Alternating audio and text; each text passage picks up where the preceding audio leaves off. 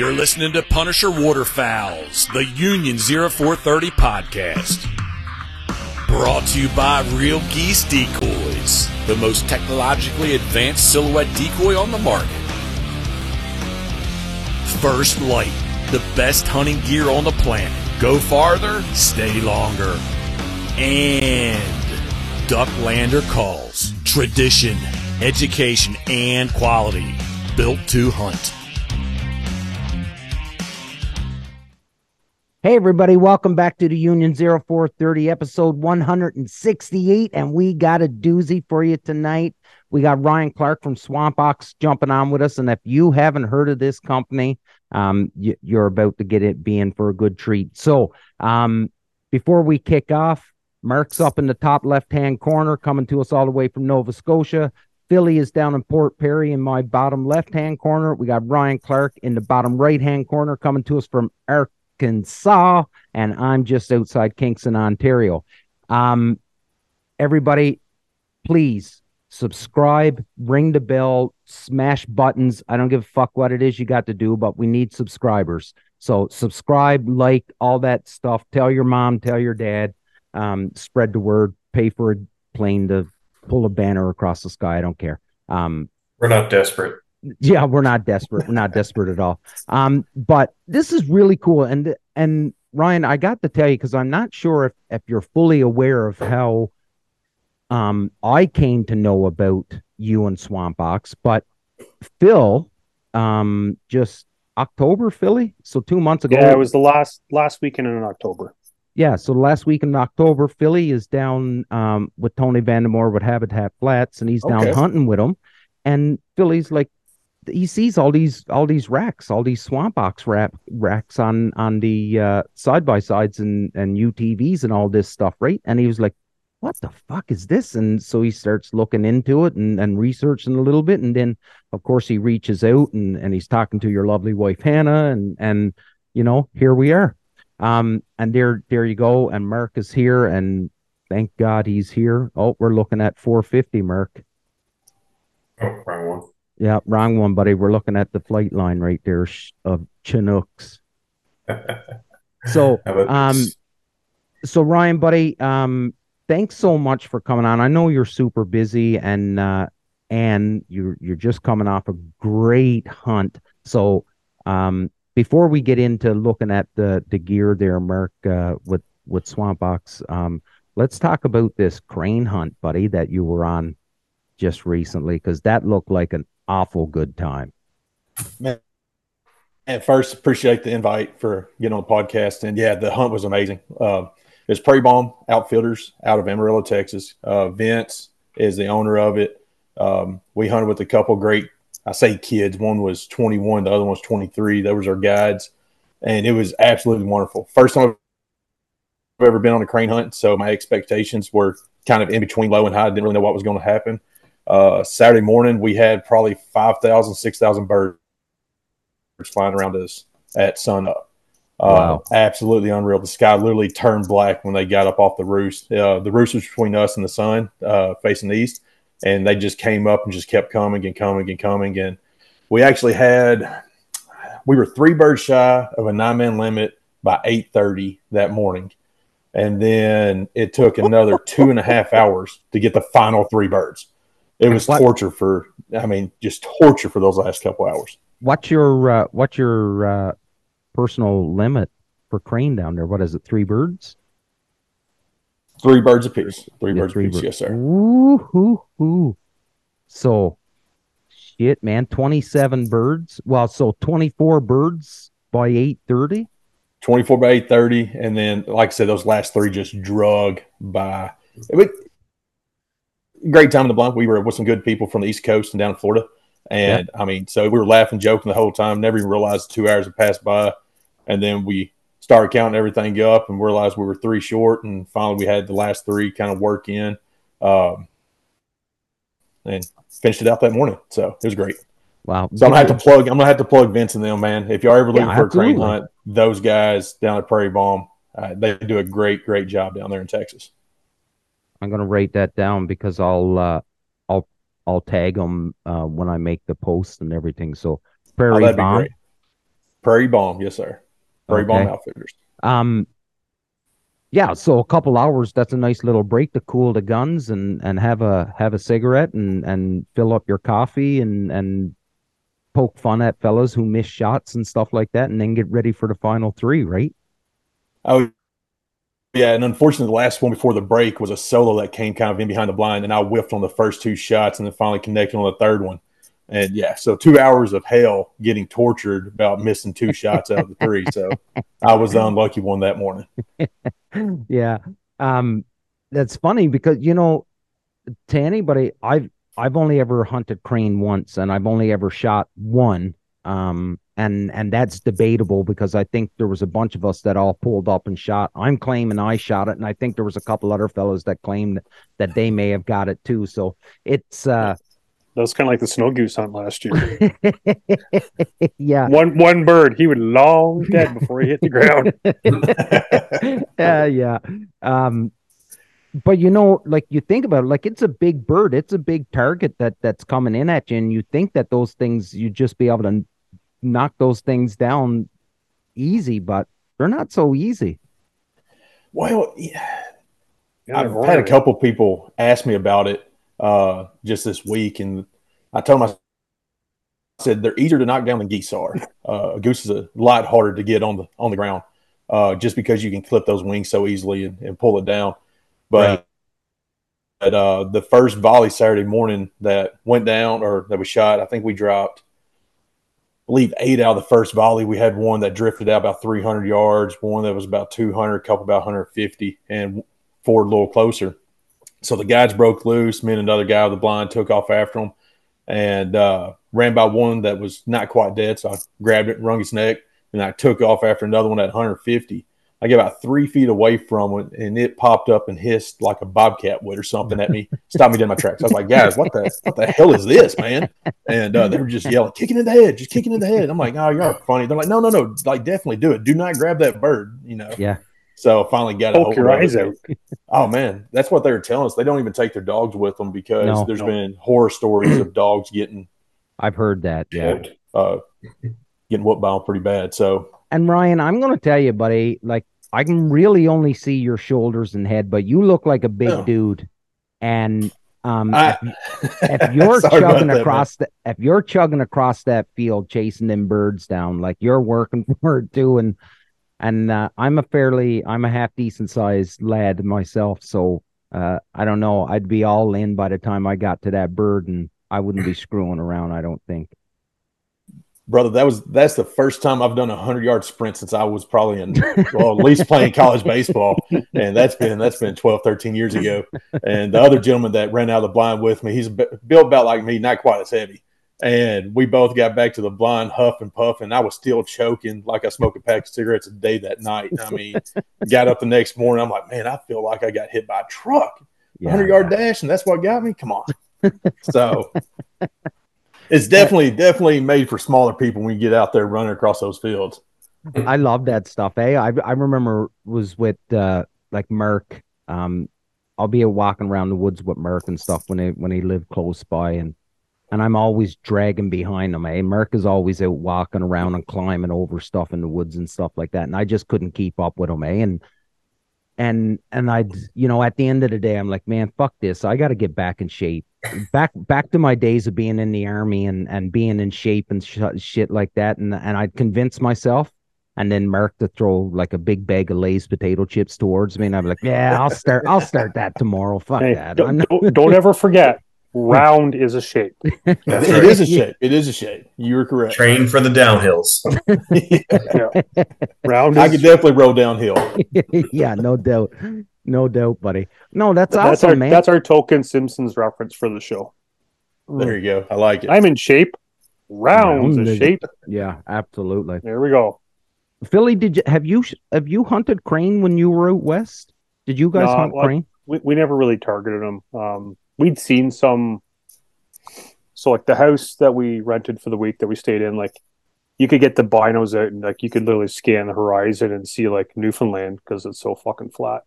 Yeah. Um, but we'd seen flocks um, a couple fields over. Like there was a bit of a valley out the front door. yeah, out the front door, a bit of a valley, so you could see like shit a kilometer, and we'd seen a pile out in the field. Like I couldn't tell you how many were. I don't know, a couple dozen, hundred, whatever it was. Right.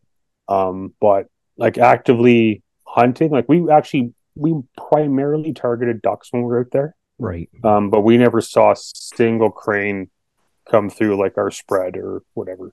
Really. You know, we'd seen some here and there, and like I've seen if actually a few flocks fly over.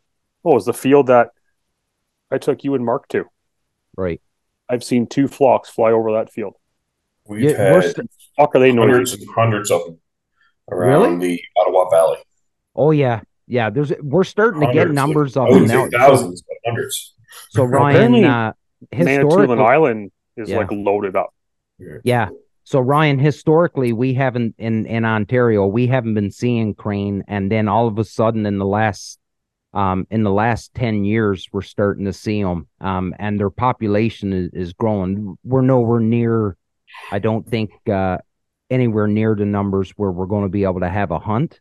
Um, Gotcha. but but if it's if it's managed properly, you know, maybe someday down the road we will get to have a we'll get to have a you know a crane hunt because it wasn't and and Mark and Phil, you guys could probably educate me on this, but I don't know how long ago it was, but there was no turkey here in in Ontario, and and now like wild turkey, Um, wasn't that long. That was 20, 25 years ago when they repopulated those. yeah, the big the big reintroduction I think was like the late eighties, Yeah. yeah, late So- eighties, early nineties, maybe. It's actually like it's been known as to be like hands down like the most successful animal reinter. non-human thing reintroduction program like in existence. Well, I don't know. I'm the- surprised they can survive up There's there always as new cold one. as it gets. Well, yeah, like I don't know, man. Like, yeah, like, well, I don't know about northern Ontario. So, like, where I am, like down on like the southern, the southeastern part of Ontario, like, there's no difference. Like, it's only, I don't know, from me to New York, or like from my house to the border, it's probably like three kilometers. So, Oh, so okay. So yeah, your environment's a little different than I was thinking. I was thinking Yeah. more northern where it stay Yeah. a little colder year round. yeah, um, I We- like where we where we moose hunt up in Thunder Bay. Yeah. So f- for you, Ryan, Thunder Bay is like the north shore of Lake Superior. Um, I've seen turkey tracks up where we Really? moose hunt, and that's like an hour and a half northwest of Thunder Bay. We've got you. already Gotcha. spent too much time talking about turkey on this show, and not and not and not Too bad. Dave. Too bad. Man, I could talk. I could talk about any type of hunting. I've, I've been hunting my whole life, and everything from deer, rabbit, raccoon, squirrel, uh, all the way to turkey hunting, and now I guess officially sandhill Sandhill crane crane. hunting. How Uh, was, uh, put that on how's the resume your- too now. How's your duck numbers in in Arkansas this year? if you look at the report- reports, they seem good. Uh, we actually have a farm down in Stuttgart. We have about 200 acres down there, a little closer to Humphreys. Um, and we're kind of stuck in a little bit of a bad spot. So Bayou Meto, wherever what we call the shooting grounds, the public hunting where everybody just dreams about going hunting, they're about five, five, six miles from the closest point of the WMA to our corner. Uh, but right beside us, uh, uh, ABF, Arkansas Best Freight, actually has land and Okay.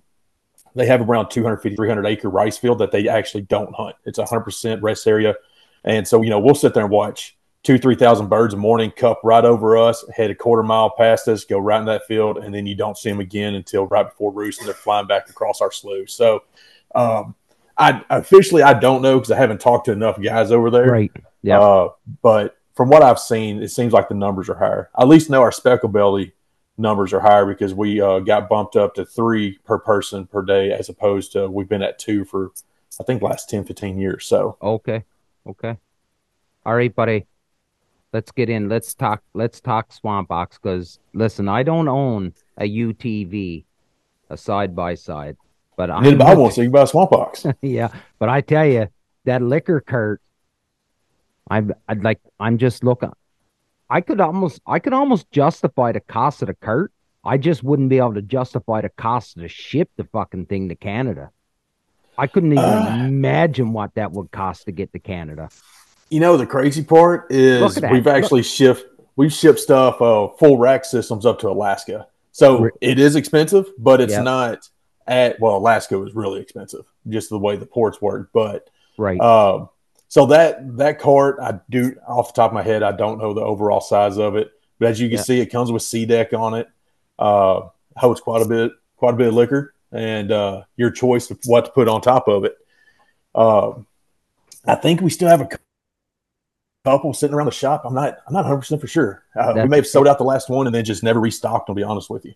It's awesome, man. Like I, I look at it and like I said before uh, we start recording, if, if that doesn't want you to get shit face loaded drunk, I don't know what it is, but like it, it looks like it's built for a man. It's built for a man cave. Like it's built is. for in, It in the garage, right? Oh yeah, man. Uh, so the guy that actually uh, owns our property where our shop and stuff is, uh, he has one in his man cave. Uh, whenever we do a trade show, we normally would take one with us, and it's always a talking point because you always have that one guy that really doesn't care about the racks and walks up and is like, "I want that." I'm like, "It's for sale," you know. So because you put you put liquor on anything, and you always have a have a guy walk up, start asking questions about Absolutely. Well, like Christ, that, that'll just make you sell anything. it. Yes, that is true. Yeah. No, absolutely. But um, but Philly, like let let's talk about let's talk about at at Habitat Flats and and you saying so. You know, obviously Ryan's going to come on here and he's going to talk about how awesome the products are and, and stuff like that. And, and and that's his job, right? That's what he's supposed to do. Um, but you, you know, you, you seen it firsthand down there, and, and you're riding around and the side by sides coming from the lodge out to the blinds every day and the gear hooked up and and and everything you know tell me tell us a, a little bit we'll we'll get to ryan when he can tell us all about how awesome it is but i'd love to hear your point of view on it Well, obviously, you're you're duck hunting in Missouri and Arkansas, just like the culture and everything. It's night and day different in comparison to what we have up here. right Um, so being down at Tony's place, um, they've got. I actually asked Tony one day. I'm like, "How many side by sides do you guys have?" And they're like, "24." 24 24 fucking side by eaches. and they run them for a year Yeah. and then flip them. Yeah. So every year it's a brand new side by each.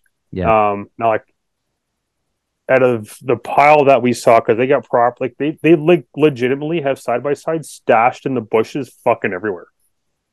Like, there's places where, like, um, some of the guys will run out of the side by side straight from where the lodge is.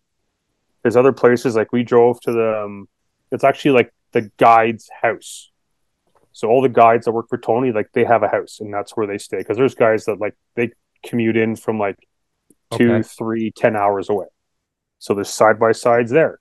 You'll drive out into the middle of the fucking bush, and there's a sea can cut open, and there's three more side by sides.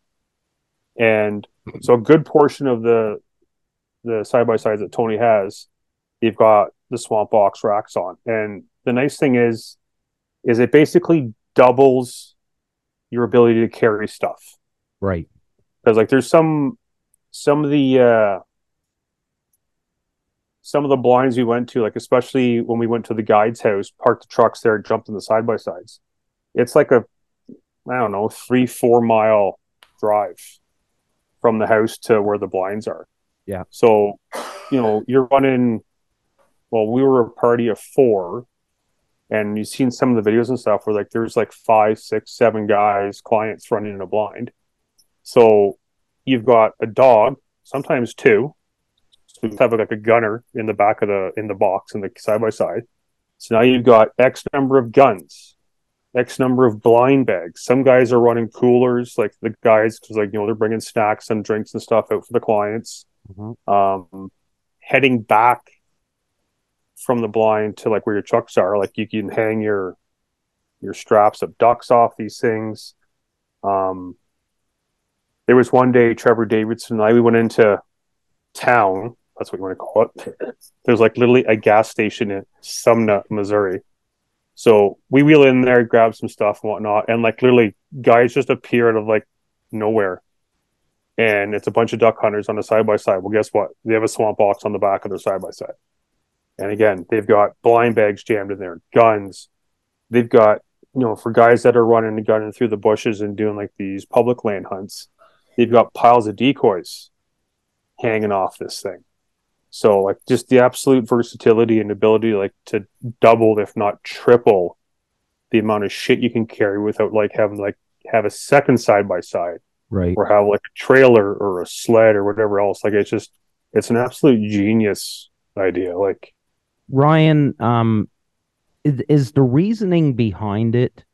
Um, uh, obviously, it's it's for load carriage, um, but is is the reasoning behind the racks so that it doesn't take away anything of the structural strength of the of the machine itself? Is that is that the idea behind it? Yes. Um, Yeah. I mean, it's all about what Phil was talking about. I mean, just being able to maximize the amount of stuff you can carry in.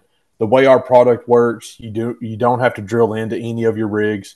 Our Oh, bed mounted cab racks, they go into fact or our cab mounted uh, bed racks go into the factory holes on both Can-Ams and Polarises. Our bed mounted racks actually uh, cap over your bed rails and then they bolt into the or they turnbuckle into your bed. So uh, structurally wise, I mean, they're Yeah. they're strong. You know, we Yeah. tell people on the cab mounted racks, be smart about it. Don't you know? Don't throw six hundred pounds of deer corn up there and go out to a deer feeder and try to try to feed it all. You know, uh, but we've had a couple guys my size, and I'm well about three hundred pounds. Uh, hold on to the back of it and never have an issue out of it. Um, so it's really just maximizing the space and being able to to carry a lot more stuff. Uh, for example, when we're down in Amarillo crane hunt this past weekend, the field that we hunted on Friday was frozen over when we got out there. It was down around 22 degrees, 23 degrees. Well, by the time we were getting ready to leave out, uh, it had thawed. So, and it was some of that old buckshot mud that just sticks to you and gets thick. So, we didn't want to bring the tandem axle trailer back out there. Mhm. So, they end up loading out, I don't remember how many decoys we put out, but it took them nine trips and that luckily they had a bed rack on there. So, because if they didn't have a bed rack, it probably would have been another five or six trips, you know, in and out of a field, 450, 500 yards. Uh, but yeah, so I mean, it's just just to make it easier for you. That that's the whole point. The whole point of the Yeah. rack. No, no, it, ma- it it totally makes sense to me, and and the fact that you know, um, in a in a place where duck hunting is is such a way of life, and and from what Bill is saying, um, there's a need for it, obviously, right? Because or else people wouldn't have they wouldn't be spending their their hard earned money um to get it um, if there wasn't a need for it because um, when when you start talking about stuff like this and and the dollar value that's attached to it, um, it goes beyond. Well, I'd like to have it. They're, they obviously need it, right? So so that's that's the Right. cool thing about it. Mark, you're a bit of a. I don't know. I don't know how to explain, but like things like that, like that's really your bag, right? Like. I, don't know how the gadgets and shit. gadgets and and and things and how it works and and strength and and and beating the shit out of stuff like that that's your thing You guys market yourselves pretty good. When I'm looking at the, uh, the all the different photos for the different uh, setups, that's uh, you're, you're out beating the shit out of this stuff. Like you're you're you're doing in the photos, you're doing what you want to do with this stuff, so that if you're showing it to someone else, like I'm going to share one here now, and it's uh.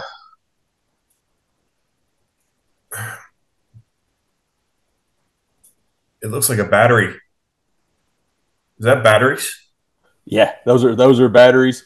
Uh, There's one, two, three, four, five. And I think it's one of the Daybreak fans with had Outdoors. six in it. Yeah, I mean, so that's our that's our bed extension. It gives you another three and a half feet off your uh, bed. And um, again, it turnbuckles into your bed, so you don't have to actually physically mount it into the bed. One guy could actually pick that up and take it out and put it in. It weighs, you know, seventy five pounds, eighty pounds.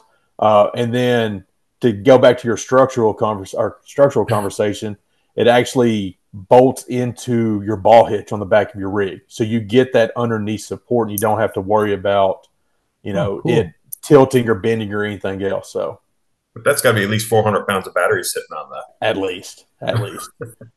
That's crazy. That's pretty tough. Yeah, and like you're, there's no sag in that at all, eh? Yeah, like as when you're talking, as long as go ahead, sorry. yeah, no, you're talking about that that that structure support underneath there at the ball hitch and stuff, right? Like like Mark's saying, like there's 400 pounds of batteries on that on that least. uh, at least on that extender, and there's there's no sag whatsoever in in that extender. That's pretty impressive. Like it, it, it's obviously built right. You know what I mean? Yeah, and that's what we take pride in. Um, you know, been around for a couple years now, and uh, we've only had a couple issues out of any of our product, and it was it honestly it was people abusing the product, and they were the cab mounted racks, and a guy tried to tell us that you know he was just using it like daily use, and pretty sure he had a lot more than daily use stuff up there. He probably had four or five hundred pounds uh, sitting up there, and the arm ended up collapsing on one side. So uh, just the company that we are and what we believe in is building a great product. So the guy called us, sent us photos. He finally owned up to a little bit of what he was actually doing. Uh, we built two new arms for it, reinforced them to better suit his Yep. needs. Sent them back to him, and that's been over a year and a half, and haven't heard another word besides him sending photos to us of either hunting or working because he actually uses his more on his farm than he does for actually hunting, hunting Right. purposes. Right. And and But yeah, go What, what it, Kevin. type of metal are you guys using in these? So it's 080 marine grade aluminum. Um, that's what it, all, all of our aluminum is. And then everything's CNC bent. So if you look at the top of our baskets, uh, they're actually CNC bent. So to give a little more reinforcement. And everything's then welded together at our Nice. shop. And then for like the uh, the extension, it's two by two. I believe it is one eighth wall, two by two square tubing that actually goes down and plugs into your ball hitch. Okay. it, it- Yeah. it's a, it's an example of uh, function over form, but because it's such a a tough, beefy thing, and you guys took the time to put some little details in it, that it, it its form ends up being pretty badass and looks pretty good the way it is. Appreciate But it. definitely function over form when you look at it. So you know you know it was made to work, and then everything else was a bonus the way it looks and everything. And like on, on top of the side by side rocks, you guys have rocks for like the front of the mud boats and Yes. whatnot. So we do have some uh, front racks for boats. Uh, it was one of those products we jumped in thinking that it would be a quick sell um, or people would get really interested in it. And it's just so hard to build a universal boat platform that kind of Right. works for everybody. Yeah. Uh, but the ones that we have sold, I mean, people absolutely love them. And, you know, they're great products. Uh, a few years ago, we donated one to DU for uh, raffle, and that guy normally, the guy that won it, sends us photos two or three times a year when he's bow fishing or when he's duck hunting, just because he likes the fact that it's a little bit more stores that you can throw decoys or Yeah. jackets or blind bags or anything underneath it. yeah, yeah, I would And you, I would you, you get the light bars on there as well. I would Yes, sir. I would think that that yeah, like that would that would be a little bit harder. You know, it's not like um when it comes to the UTVs and stuff like that, where you know Can Am and and Polaris, uh, Honda, you know the the major names and and what people you know buy. But when it comes to when it comes to duck boats, like there's so many different brands out there right now. And, and it seems like every year there's a there's a new boat manufacturer coming out. So trying to trying to build something that that's a universal fit for the boat world that would be that would be a pretty daunting task i would think Yeah, and as long as they have a front deck, they basically work. The issue Yeah. with it is then you're trying to convince somebody to to drill holes and put screws into a to a brand new duck boat. And I mean, if it was me personally, I, I, I probably wouldn't do it either. No. So no see what i do when when it comes like and i don't do it anymore because i sold my duck boat but i would torment mark for like a week and show him what i was going to do where i was going to drill holes because i wouldn't want to drill holes either i'm like you i wouldn't want to i hate drilling holes and shit and i'd be scared that when i did that i that i'd screw it up because that's my thing i normally do um and i'd be like this is what i want to do does this make sense Yeah. Are Yeah, you if sure? You screwed up. That's what cocking's for. yeah, yeah, yeah. That's why you have great friends that I that know what they're doing. yeah, yeah, absolutely. I just think up stupid shit and then I have to run it by everybody else. That that's usually my that's Yeah, usually Mark, my Mark's case. like your mechanical engineer. Yeah, Ah, Hey, gotcha. hey, Mark, is this a good idea? Yeah. No. Okay. hey, I want to Oh. do this. I want to do this. Um, On to the next idea at that point. on to the next. I even like that time we were going to build that bridge. Remember that bridge we were going to build across that river out on your deer property? Man, Yeah. I tell you what, if if my idea worked on that, it would have been the best bridge ever. A six year old would be happy to see How it. did how did it work out? Did you actually build it? no, we gave up. We I, lost moved, I, interest. I got I got posted out of there. I left. we lo- we lost interest on it. No, it would have been epic, Philly. It would have been it would have been bomb proof, dude. But um, a lot more a lot more work than than what I wanted to put into it, and and Merck wanted to put into it, obviously. So. I Um, think that's the way all hunting ideas go. It's like, man, we really need this. All right, let's talk about it. Yeah. And then And 15, then 20 get- minutes later, you're like, do we do we really need this? Like, come on. Mine let's was go to something else. limited. or better yet, you get halfway through the project and you're like, fuck, what was I thinking? well, Mine in was this limited by the mass of the trees. The trees I needed to use to get across that river were weighing four or five thousand pounds apiece. Yeah. So uh, uh, even two people, Damien and myself, you would need a lot of leverage and Yeah. fulcrums and whatnot to get a four or five thousand pound tree across a what was it, Damien, fifty five foot span.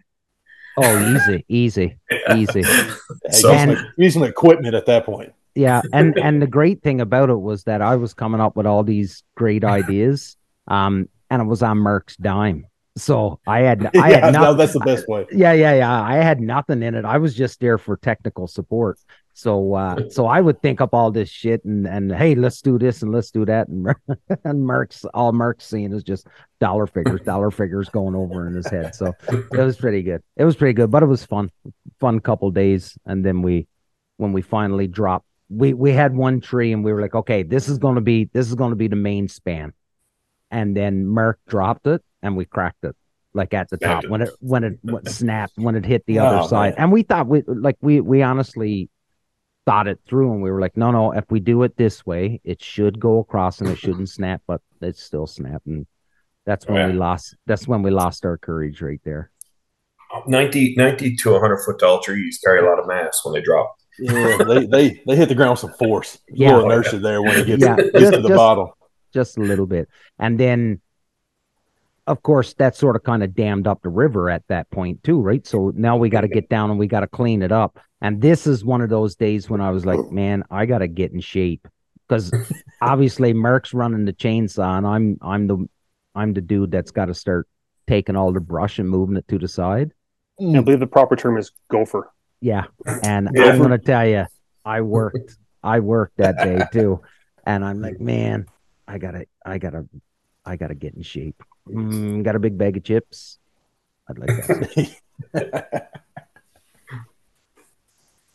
Yeah. so what? So what's new? Like, what's coming up for for Swamp Ox? Like, it- is there anything like big trade shows? So like, um, uh, like Delta Waterfowls Expo. Like, are you guys planning on being at that? Because I believe that's in, I believe that's going to be in Louisiana this year. Correct. Uh, so we did uh we did Delta this past summer Yeah. uh, in Little Rock. I had a Yep. great turnout. Um, got to meet a lot of great people. That's actually where I met the Prairie Bomb Outfitters group. Um, and we've decided that we are going to go down. I think it's in Baton Rouge, if I remember Yep. right. Yeah. Um, so it's going to be there, there for a couple years, and then over in Nashville for a couple, and then back in Little Rock. I think they're doing a couple year rotation for each. And as of now, the game plan is definitely to go back down there. Uh, we do a seven thirty seven event every year. Uh, so my wife Hannah, that runs the company, uh, she's actually a world champion duck caller. So she gets uh, hounded to go to seven thirty seven every year to Yeah. uh, judge their meat calling competition that they have. That's so we do those two. We've talked about some other ones, and man, it's just finding the time. Uh, Yeah, by the time we both work all week, eh, we don't really feel like traveling, and nothing's really close to Northwest Arkansas. Everything's a three to four or five hour drive. Mhm. Uh, so as of now, I know I know Delta's our next one, and if something pops up between now and then, we may may go and hit it up. Yeah. I'm I'm planning um obviously I won't have a we won't have a, a booth Punisher won't have a booth or nothing there.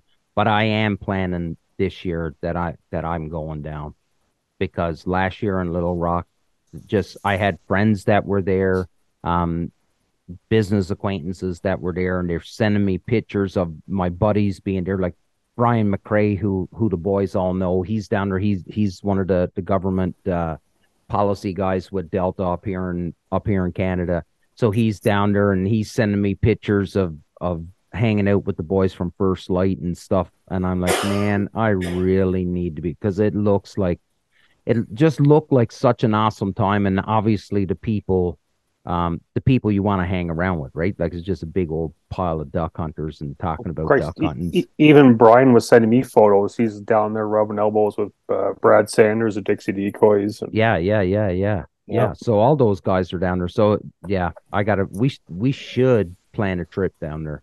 Like we should go. Like go down just for the weekend. I think y'all should, man. Uh, I- hell, I think y'all may we just should. have to set up a booth I on the back of one of our rigs. We, Well- we got enough room back there with Maybe maybe we the bed like extension. a I think we get a couple of chairs and get a desk and everything for you. yeah yeah do a tailgate down there. Or oh, something screw like that. We'll just put Damien on the fucking drink cart. We'll just push him around all weekend. Yeah, there you go. Yeah, I can. There I you can go. do I that. like it. I I can like do it. that. I can do that. Yeah. That's awesome. Um, so what? So you know what's new? So what do you got coming up for for hunting now, Ryan? Um, do you have any big trips? I know you were just down in down with the crane hunt and stuff like that, and you- and you sort of alluded to it, like you and your wife are are are busy, right? And and sometimes you just got to stay home and and relax and recharge the batteries and stuff. So, um, do you have anything else So- big on the go? That's so that's the biggest hunt that I'll go on. Um, I, that's actually my first guided hunt ever to go on. So having other people do the work was kind of weird for me. Uh, Yeah. Like the first time I ever went on a guided fishing trip, and the guy was baiting my hook. I'm like, look, man, come on, I can. I, I'm a grown man. I can bait my own hook. Really? Uh, They so do that on guided probably fishing not trips?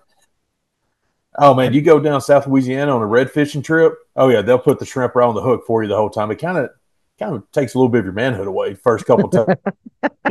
times, and you're like, you know what, this, this actually ain't half bad. Let me sit here, drink some more beer, and just hold the pole back behind you so you put a, put a shrimp on it. Uh, That's awesome. but no, the I, I don't think we'll make another big trip. Uh, we'll be back down in Stuttgart after Christmas. Uh, we'll go down there, and I'm fortunate enough that I get to take a few days off from from my work, and uh, so we'll be down there for a few days deer hunting and duck hunting, and then we'll be back up here. It's like this weekend. Me and a buddy are going uh, to a couple of ponds that I have, farm ponds, see if we can jump on a few ducks. We normally normally do pretty good. You know, shoot handful of ducks a morning, maybe maybe get a couple Canadas to come through. Uh, But yeah, probably won't make another big trip unless somebody calls and says, "Hey, you know, Yeah. we appreciate everything you've done for us with Rack Systems. You you want a discounted hunt?" I, I don't think I want to ask my wife if I can if I can go on another hunt out in West Texas or anything this year. Well, Yeah. if you're willing to shoot Canada's, just come up here. yeah, yeah, yeah. I had to be very careful uh, to say Canada's not Canadians. I have been told before by a gentleman from from Canada. Uh, he set me straight really fast when I said, "Man, let's let's shoot these Canadians." When they were coming in, he was a mutual friend or a friend of a friend, and first time I've ever taken this dude hunting. And he looked at me and goes, "What'd you say?" I was like, "Shoot these Canadians when they come in." He goes, "Sir, man, those are Canada's." I was like, Yeah, d- don't don't shoot the Canadians. We're good people. same same difference. We got ten minutes talking. Yeah, that's why he said, "Hey, do not shoot Canadians." I'm a Canadian. I was like, "Whoa, man! All right, all right." You know, uh, so that I have to be very very clear now that I say Canada's. Uh, Yeah. Yeah, But no, man, I would love to come up there. people. Oh, I have buddy, a couple I'd- buddies. Uh, they they head up north and hunt, and man, they absolutely love it. But these are guys who have a better situation than me. Uh, they actually they shoot the whole flyway. They start in Canada at the beginning of season, and they go all follow it all the way down to South Louisiana into Texas, and then about every I think every couple of years they go all the way into Argentina and hunt in Argentina. So, and yeah, I don't I don't have it that kind of good. I know, I know. Mark and Damien can attest. Lawn care I- service. I, I've Oh, I've yeah. got a few a few birds around my part. So yeah, to, buddy, I'd to, the, love to the point where Yeah, Mark's same actually same for y'all. If you ever make silhouettes it to. Arkansas. Yeah, buddy, if you ever if you ever find yourself up this way, if if Swamp Ox ever says, hey, listen, we need you to go to Canada and set up a dealership. Um, you make sure it's in the fall, and if you're in Ontario, um, we might we won't get you on many ducks, um, but Canada's, yeah, yeah, we Well, we buddy, di- dime a dozen. yeah, I'll tell you right now, I'm gonna I'm gonna tell you this as, as a possible hookup for your company. You want to get involved if you don't want to set up your own dealership up here. Get involved with Royal Distributing in Ontario. Royal distributed. Remember yeah, that name, yeah, yeah, yeah, Royal yeah, Distributing. They are everything, anything and everything for ATV and snowmobiles up here. yeah, Mm, Yeah. yeah. That's good. Okay. That- I Yeah, appreciate that's- that up on that. yeah, Royal I'll, uh, Distributing. I'll shoot you. I'll shoot you the information, Ryan, when we get Yeah, off. please, uh, please. when we get off the show. Yeah, they're they're actually fuck and they're huge. Like a In Ontario. yeah, huge, huge company in Ontario. Um yeah, I'll shoot you that information, buddy. Um Yeah. I mean- And anything all terrain. Like oh man, that'd be Dirt much appreciated. We have, we have a few dealerships. Do what? oh yeah. We've had. Well, we don't. So Yeah. I think what makes us different than like the other competitors in this market, the other rack systems, is uh, we're an actually a, a full scale custom med- uh, manufacturing shop. So Right. we're a custom metal shop. We do we have our own uh, powder coating, sandblasting. We do our own sanding. The only thing we do not do is CNC bending because it's actually cheaper to pay somebody else than buy a few, Yeah. few million dollars in equipment. Uh, so if you come to us, uh, well, for example, we have one guy that reached out to my wife last week. He has a military Hummer or Humvee from Yep. the late 80s, and he decided that he wants a bed rack that goes from the bed all the way to the front of the cab. So we told him, you get it up here to us, and we'll we'll, we'll build you a custom rack system for your Humvee. Uh, we do custom racks for Jeeps. Uh, we have uh, 4Runner. We have another guy that's wanting his truck done. So that's a great thing about us. If you were to bring us some type, I know there's some dirt bike looking things that are you know off road uh, dirt bikes that have kind of fat wheels and stuff, and have a little small metal rack on them like those three wheelers. If you had one, you brought it to us. We could build you whatever you want. As long as you have the time to leave it with us, so we can measure everything, custom fab it. We can we can build whatever you want. Yeah, and there there's an option on your website too, right? There's an option for custom work right on your website. I believe so. I believe Yeah. so. The easiest way to do it is just call my Look. wife. Uh, that's our customer service. Uh, uh, so you're actually going to talk to a person. There's no automated service when you call us. You don't have Yeah. to press one, two, three, four, five. So you call her and then you Fucking kind old of talk. school. yeah, Old school, yeah, man. that Old is school. old school. But we, you know, it, it gives that personal connection, and that's the biggest thing with us. We and hell, we've all been on the other side of that line. When you call somebody, and you have to press one, and then you have to press four, then you have to press ten, and you know, you just go through this whole list of stuff that you have to do. Then you finally get to the person you need to talk to, and then you lose service or something, right? Yeah, well, yeah. and every So- time it's the wrong person. And it is the wrong person. They're, oh, let me transfer you. And then 30 minutes later, the guy finally answers the phone. like, hey, I can't help you today. Uh, uh, let me get your name and number. I'll call you back tomorrow. Mm-hmm. So, you know, that's the, that's not what we're about. We want people to be happy when they call us. Because most of the time, if it's something that you're having a problem with, you're already upset. So there's no reason, no reason to make you more upset having to sit on the phone and listen to automated service the whole time. Hey, that that's good, man, and people appreciate it. They really and people appreciate that, especially. I hope so. Well, I think I think in today's world where, um, uh, and maybe the, maybe the wrong term to use here, but with all this this woke bullshit that's going on in the world right now, and and and all this other shit that's going on in the world, to actually be able to talk to somebody, um, and and have a conversation and and uh resolution like conflict resolution and figuring out a solution to shit um i think people appreciate that now because we've gone we've gone away from it because a lot of companies thinks that it think that it's more efficient and it's cost saving to do all these to do all these machines and and automated services and stuff like that. Yeah maybe maybe in the long run from for the for the board of board of directors but the customer the customer really really appreciates to be able to sit down talk to somebody real that knows the product that's the trick too how many times do you call a place and and they have no idea what you're even talking about they're just reading a, a flow chart that's on a computer Mhm. Um, trying to trying to. And the great thing is, if uh, you call and if my wife actually doesn't know the answer, which is very seldom that she, she doesn't know the answer, it she just walks right back in the shop. She could talk to our lead fab guy. She talks to our lead install guy, and if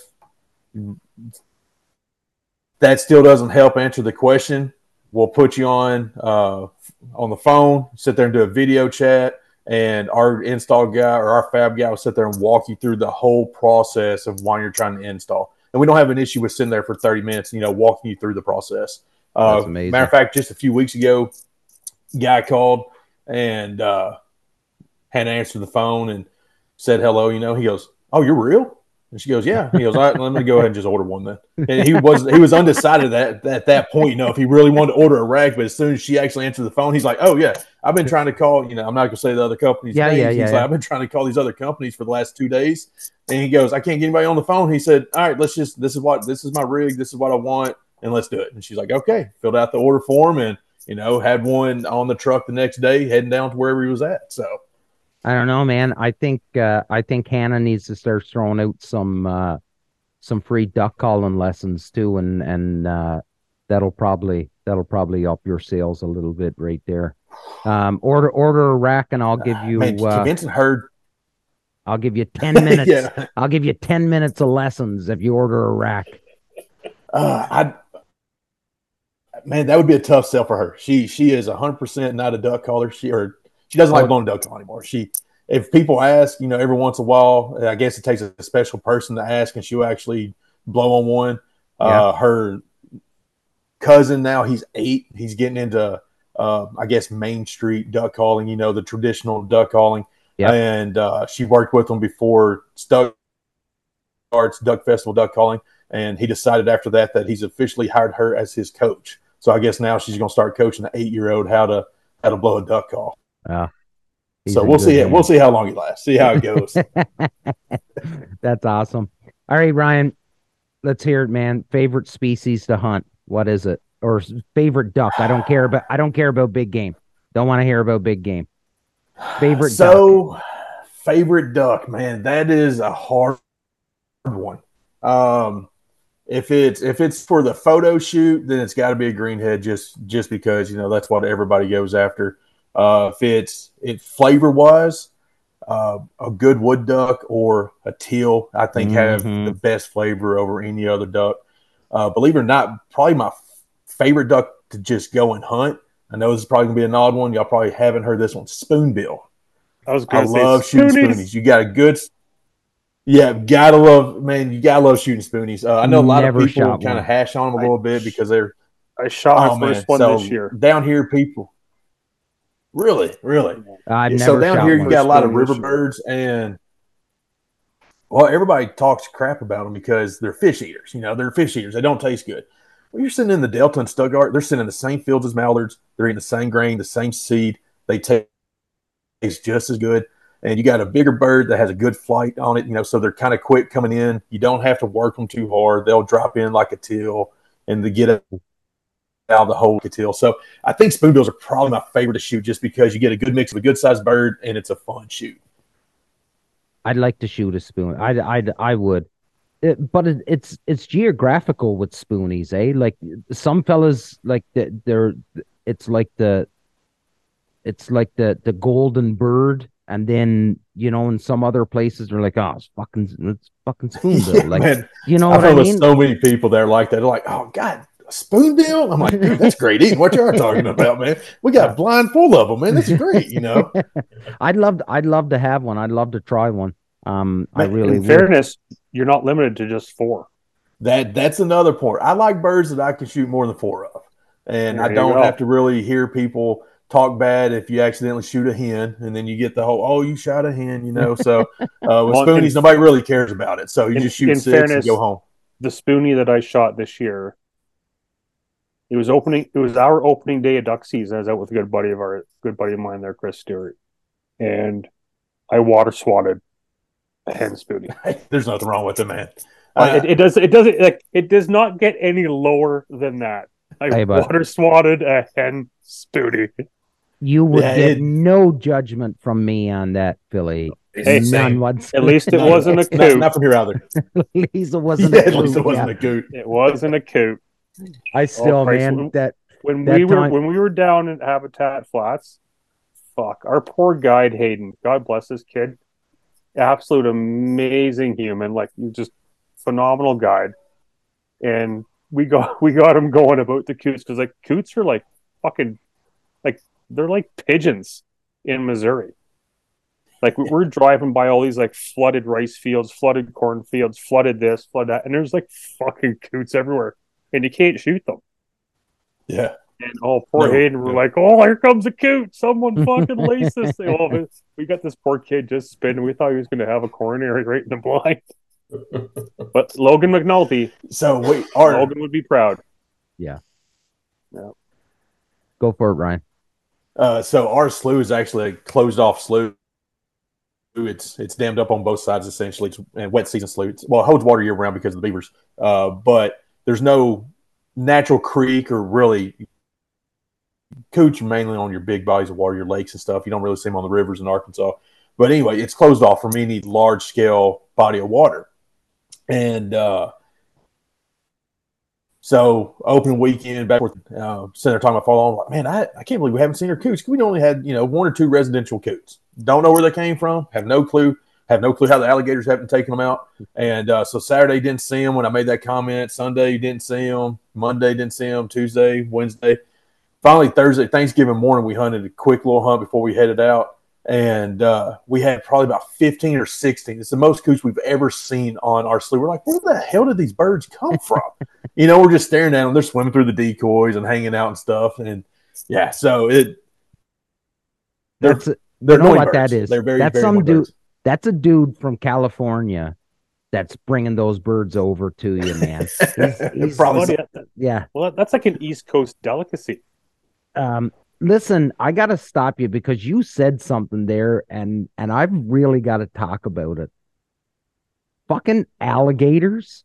yeah yeah so we have uh i know it's kind of crazy um so you know wild pigs are a big deal Yeah, in south arkansas we just we have wild pigs everywhere and but if you get up to stuttgart there's like a hard line in the sand where the wild pigs just don't cross so for some some reason we don't have wild pigs but we have alligators um so I, at one point we had uh, about a 13 footer in our reservoir we have about a 25 acre reservoir and Bayou Meto, the actual bayou runs through, cuts our property in half. And so we think she came out of the bayou. Uh, we saw her for about a year and then she disappeared. Uh, in our back slough, we have a couple 10 footers that we've seen hanging out. And then my father in law, who uh, has to clean out the pipes from the beavers damming them up, he has a, he has about a four or five foot friend that he'll be waist deep water and this alligator will pop up 10 feet away from him, hang out for 30 minutes, just watch them the whole time. And my father will just climb out of the water, you know, and the dude's just like, all right, see you later, man. Kind of, gives a little wave and just swims that. off. He's No, measuring them. Thank you. no Measuring them out. That's fucking what I told him. way. He's measuring him up. Not I, I a- would legit have the big fucking dirty hairy 44 mag with like the 36 inch fucking barrel and like 400 grain slugs strapped to my chest. buddy.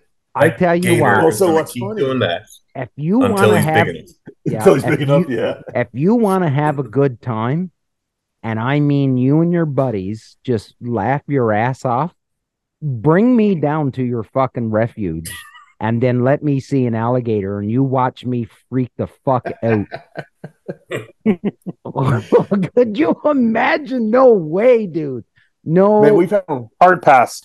yeah, early, early season, you know, right, right at the beginning of the season, we, you know, we're still a little warm. We'll get up in the 60s, 70s. So they're going dormant a little bit, slowing down.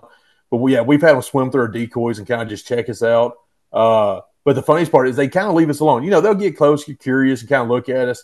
Uh, but like the 10 footers, they she always stays kind of way off and that never comes around. As soon as we are, we have a little John boat that we run into the slough. And as soon as she kind of hears that, she kind of drifts away from us. Oh, really? Uh, but I had a beaver come in and slap me in the duck blind last year. We're sitting there duck hunting, and you know we had high water. It's probably a little over knee deep, Yeah. and I was looking back the wrong direction, obviously. And about that time, just bam, slapped the shit out of me. And I, I was leaving the I was leaving the water. I was walking on water about that time. My father-in-law was looking at me like, "What the hell is wrong with you?" I was like, "Man, beaver slapped me." He's like, "He didn't." And he looked. He's like, "Oh shit, there's a beaver swimming away." I'm like, "Yeah, slap me. Hit me in the leg, man."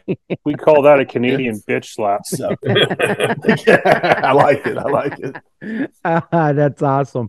Well, I got Oh. I got a good beaver story. Um, get your mind Oh, out I'm of sure the we gutter, all fellas. Um, I was wondering where we are going with that one. yeah, no, I I do have a good one on the Ottawa River, but uh, we'll save it for another time. Um, we're almost at that sixty minute mark, fellas, and uh, I think this is as good as areas or as good as time as any as the as to call this one uh, for tonight. Ryan, buddy, I can't thank you enough for coming on, and and Phil, I can't thank you enough for for you know doing the legwork and and and setting this up and talking to Hannah and introducing me and the whole bit. Um, this is a great show, a lot of good laughs, and I, and I know the millions and millions of fans are going to really enjoy it. So, um, we'll do a quick around the table and then uh, give you the last word, Ryan. Uh, Mark, to you, buddy. Uh, two things. First, Ryan, good to meet you. Uh, you seem like a pretty good dude, and you guys got a good company there. I've been looking sizing up your your gear over the last little bit, and uh, if I did have a side by side, I'd set it up. That swamp kitchen is something else. I gotta say, It holds a 35 pound sack of crawfish. And uh, uh, I'm sure I could convince my wife to give you uh, the turkey fryer attachment for free that comes along with it, also. We, we just bought the crawfish. You just want You the know what? Crawfish. I got to take a minute. I'll tell you what, if you buy the cooker, I will I will personally send you a 35 pound sack of crawfish. How about that? Jesus. See, wife wouldn't complain. we we got to take a moment here to just um, appreciate the American attitude, and that is something that I brought up on this show a million times before. Just fucking go big or go home. Like that's, That's the way it, it is, man. man. That's the way it is. Like if you're gonna do it, do it right. I love One it. hundred percent. Every day, Sorry, Ma- every day. Sorry, Mark, I jumped in on you there. And the uh, the second thing I wanted to sorry uh, to, to drift off from our our conversation and point here, but uh, I just wanted to mention Craig Mintz and Real Geese Decoys. Uh, Mhm. There in the last week, uh, I said I wanted to get some silos. Yes, you heard that right. I wanted to get some silos, and uh, Damien immediately put me in a conversation with Craig, and uh, within minutes, I think we had uh, we figured out what we wanted and how much it was going to be, and and uh, anyway, so we ran into some issues with shipping, but I gotta say, Craig and his team really stepped up and jumped over walls Mhm. to uh, get those decoys to me. Anyway, they're down in the uh, in my garage now, waiting for their next first hunt. Yeah. So Neil said I didn't have to, to mention Craig and his and their customer service because it's, it's legendary. If anyone who ever deals with them, yeah, everyone always comes out on the positive side. So I just wanted to bring that up. No, that's awesome, Mark. Thanks, buddy. Billy.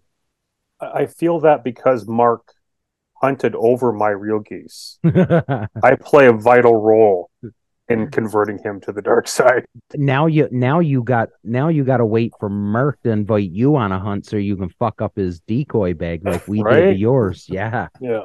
Yeah. But Ryan, Mark, covered, absolute absolute pleasure to have you on, bud. Like it was it was amazing being down there in Missouri and like actually being able to lay hands on your product and, and talking to your wife. Like we were messaging back and forth on the the company account. Like I there were so many like amazing photo opportunities I could have had, like having straps hanging off the racks and stuff. And I, I'm still kicking myself to this day for not getting those photos. But um, again, amazing product. And I can attest like the durability, like you can legit hang off these things.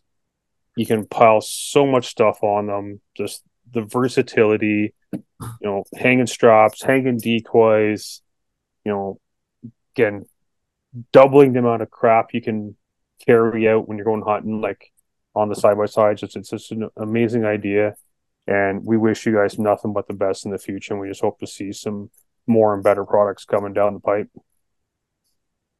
Ryan, buddy, Appreciate to it, you. Appreciate it. All right, guys. Thank y'all. I appreciate the opportunity to come here and talk with y'all. Great guys. If y'all ever in Northwest Arkansas, man, come and hit me up. Uh, if you're looking for that crane crane hill hunt, definitely check out Prairie Bomb Outfitters. Uh, talk to Vince; he'll take care of you. As a matter of fact, before I got on the show, I texted him like, "Hey, I'll give you a little plug. Just want to make sure it's okay." And he's like, "Man, love it." I was like, "All right, Yeah. here we go." So, but yeah, if if y'all end up getting side by sides, reach out to Hannah, and she'll take care of y'all, hook you up with some with some good deals. And uh, if you know any dealerships up there, man, just just let us know. We'll figure out how to get it across the border one way or another. Yeah, buddy. Yeah, I'm gonna get that to you, Ryan, buddy. Um, we've all said it. Thanks so much for coming on. Uh, and to everybody listening, this is Ryan's first podcast, so It is. is. a, it is a big deal that he that he chose us to uh to do it. So uh, you know, not a big well, no big deal. You know. Let, let's be honest. His wife said, "Go do this." Nice deer. It was it was a little nicer than that. She was she was like, "Hey, would you be willing to do a podcast?" And I was like, "Is anybody else in the shop going to do it?" time. Yeah. She was like, "I don't think anybody else in that shop yeah, is going to do it." I was like, "Well, if nobody else will do it, I mean, just ask. If nobody else will do it, I, I sure, I guess I will." She texted me back like, I, "Hell, she didn't even ask anybody." She's like, "Okay, Yeah. you're doing it. Nobody else wants to do it." It yeah, was like yeah, two yeah. seconds later, and I was like, "All right, Smile I'm- and nod, bro. it." Yeah. Hey, Smile and nod. hey, we've all been there, bud. That, that- best way to get through life. Yeah, absolutely. Ryan, buddy, thanks so much for coming on. Ladies and gentlemen, check it. out Swamp Ox. Um, we've got a ton of followers in the States. And if you're not following this, check it out. W- once the episode drops on on Monday, um, we'll have everybody tagged and uh, you'll be able to check them out. Go go check out their website. Mark was sharing the page. They've got some really cool options. And listen, um, if somebody please buy one of those liquor carts and put a bottle of bird dog whiskey peach on it and send me a picture of it okay? Um listen this is episode 168 of the union.